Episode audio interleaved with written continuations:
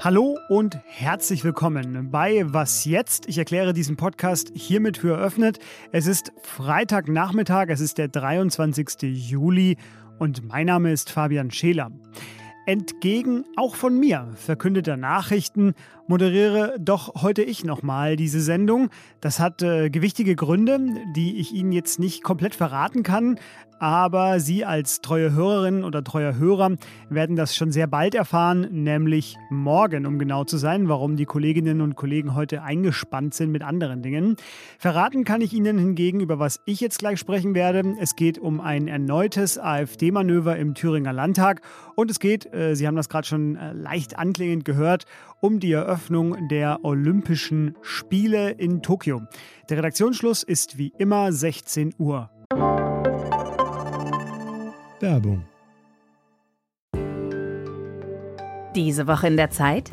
Die Bücher des Frühlings. 16 Seiten blühende Fantasie. Von gefährlichen Liebschaften, einer Flucht auf dem Mississippi und magische Erzählkunst. Das Literaturspezial zur Buchmesse in Leipzig. Die Zeit, Deutschlands größte Wochenzeitung. Jetzt am Kiosk oder direkt bestellen unter zeit.de/slash In Thüringen stand heute die Wahl von Björn Höcke zum Thüringer Ministerpräsidenten auf dem Programm. Keine Sorge, er wurde außer von den eigenen Leuten natürlich nicht gewählt. 22 Ja-Stimmen, 46 Nein-Stimmen und keine Enthaltung. Damit hat der Wahlvorschlag der Fraktion der AfD die Stimmen der Mehrheit der Mitglieder des Landtags nicht erreicht. Somit bleibt Herr Abgeordneter Bodo Ramelow Ministerpräsident des Freistaats Thüringen. Die CDU blieb wie angekündigt demonstrativ sitzen.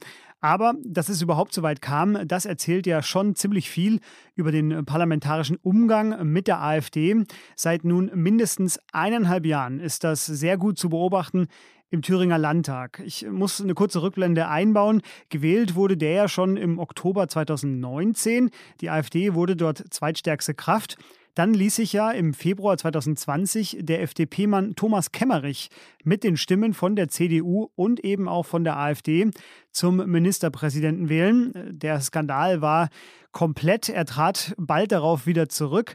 Es entstand ein ja auch nationales politisches Chaos, dem unter anderem auch Annegret Kramp-Karrenbauer als CDU-Chefin zum Opfer fiel. In Thüringen kehrte dann kurz, naja, so etwas wie Ruhe ein. Der bisherige Ministerpräsident Bodo Ramelow von den Linken wurde dann doch noch irgendwie ins Amt gehievt. Mit der CDU, die sich bei seiner Wahl enthielt, schloss er einen Pakt zum Wohle Thüringens, wie es damals hieß. Denn Ramelows Koalition aus Linken, Grünen und der SPD hat bis heute keine Mehrheit. Es wurde auch ausgemacht, noch in diesem Jahr eigentlich neu wählen zu lassen. Dann aber der nächste Thüringer Akt.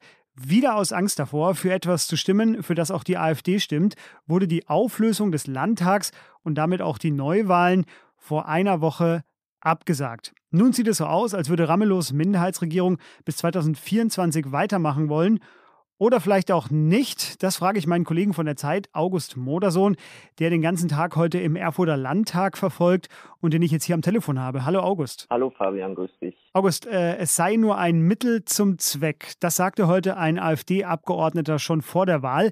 Skizziere uns doch mal ganz kurz und grob nach. Was war das für ein Manöver von Höcke? Ja, Höcke hatte natürlich nicht die Hoffnung, heute tatsächlich Ministerpräsident von Thüringen zu werden. Dass das illusorisch war, war ihm selbst äh, genauso klar wie allen anderen. Aber ihm ging es eher darum, eventuell eine Stimme mehr zu bekommen, als die AfD ähm, Sitze hat im Parlament. Das ist nicht passiert. Äh, letztlich ging es ihm aber auch darum, die anderen Parteien zu beschädigen, genauso wie das Vertrauen der anderen Parteien, der demokratischen Parteien ineinander und untereinander. Höcke jedenfalls nannte das, was er heute gemacht hat, oder es nennt sich, was Höcke heute gemacht hat, konstruktives Misstrauensvotum. Es war von Höcke aber nicht konstruktiv, sondern destruktiv gemeint. Du beobachtest ja seit Monaten den Umgang mit der AfD Thüringen. Was bedeutet denn dieser Tag heute? Was kann man denn davon lernen? Das Problem ist tatsächlich, würde ich sagen, dass sich die demokratischen Parteien, und das wollen Sie wahrscheinlich nicht gern hören, aber äh, die demokratischen Parteien lassen sich auf diese Spielchen von Höcke ein. Das hat man in dieser vergangenen Woche wieder gesehen. Das Problem ist ja, und das da muss ich auch ganz kurz ausholen, dass die CDU in Thüringen durchaus ein Problem mit Rechtsauslegern hat. Wir wissen das, ähm, spätestens seit zum Beispiel Hans-Georg Maaßen in Südthüringen jetzt zum Bundestagskandidaten nominiert worden war, aber auch damals bei der Wahl von Kemmerich sagten mir einige äh, Abgeordnete, dass sie es überhaupt nicht schlimm fänden, mit der AfD einen Ministerpräsidenten gemeinsam nominiert zu haben.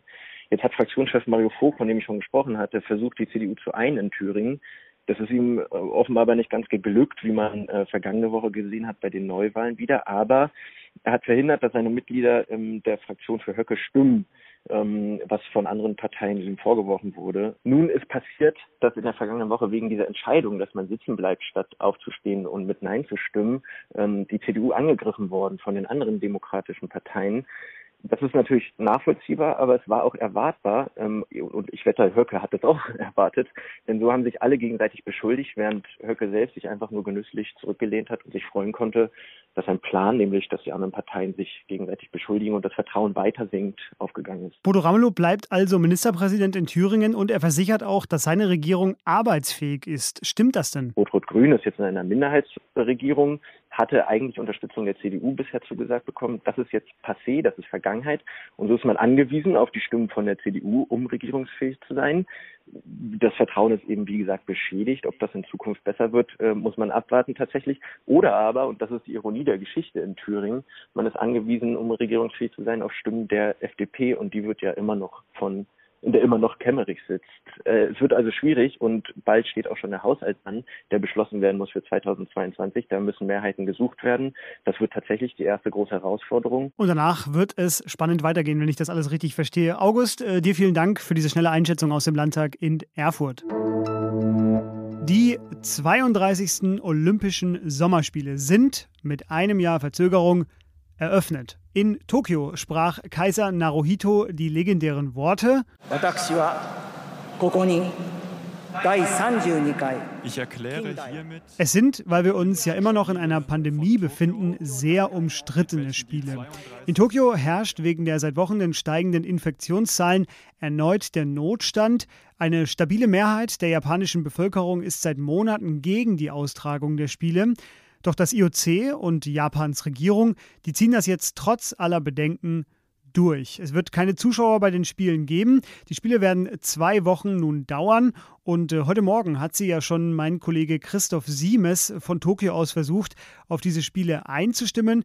Christoph ist heute auch bei der Eröffnungsfeier, die vor wenigen Minuten zu Ende gegangen ist. Und ich habe ihn vor etwa, naja, so zwei Stunden mal gebeten, mir aus dem Stadion mal ein bisschen Atmosphäre zu schicken und seine Eindrücke von der Eröffnungszeremonie zu schildern. Und äh, das hat er auch gemacht. Ich bin mal eben rausgegangen aus dem Stadion. Ich stehe jetzt hier in dem Umgang dieses wirklich wunderbaren neu gebauten Stadions von Kengo Kuma. Ein Bau mit einem Holzdach, wirklich ganz filigran und man hört vielleicht im Hintergrund ein bisschen die Musik, die vom Einmarsch der Athleten kommt. Der dauert ja immer eine Weile, so habe ich Zeit und Gelegenheit, meine ersten Eindrücke zu schildern. Es war ja sicher keine leichte Aufgabe, hier eine große Party zu beginnen, während die Welt immer noch so mehr oder weniger im Lockdown steckt. Ich finde, die Japaner haben das ganz gut gemacht haben nicht dieses unerträgliche Pathos rausgeholt, was manchmal diese Eröffnungsfeiern haben, vor allem diesen äh, besonders prallen Nationalstolz haben sie nicht so rausgekehrt, sondern haben sich mehr so zum Teil einer Schicksalsgemeinschaft äh, erklärt. Wir leiden alle an dem Gleichen und das haben sie versucht auf den Punkt zu bringen mit ganz äh, bescheidenen Gesten durchaus. Ich würde vorschlagen, ich gehe jetzt mal wieder rein und schaue mir mal an, ähm, wie das deutsche Team und vor allen Dingen in welcher Stärke es vielleicht am Ende dann einmarschiert kommt. Denn die Sportler, so habe ich gehört, haben letztlich nicht so viel Lust wie sonst an so einer Massenveranstaltung teilzunehmen. Nicht, dass sich hier jemand am Ende noch das Coronavirus einfängt in dem Gedränge. Deshalb sind viele im olympischen Dorf geblieben.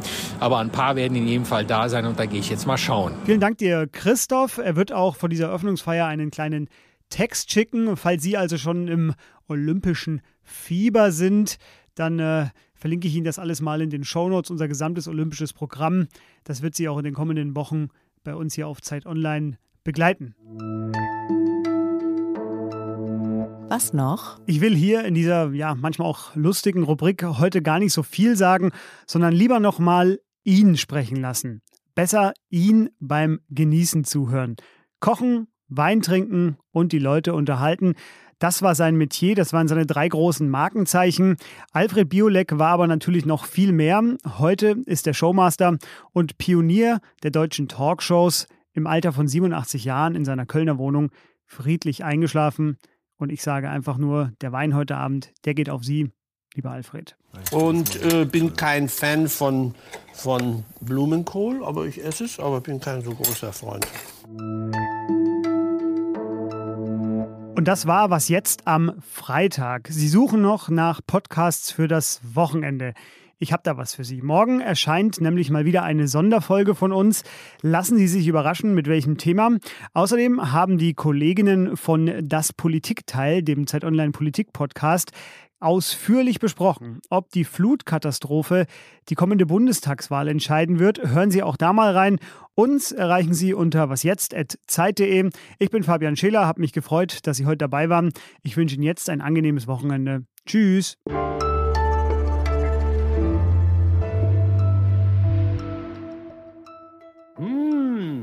Mmh. Und so einfach, wenn es ich kann. Ein dreifaches. Hm.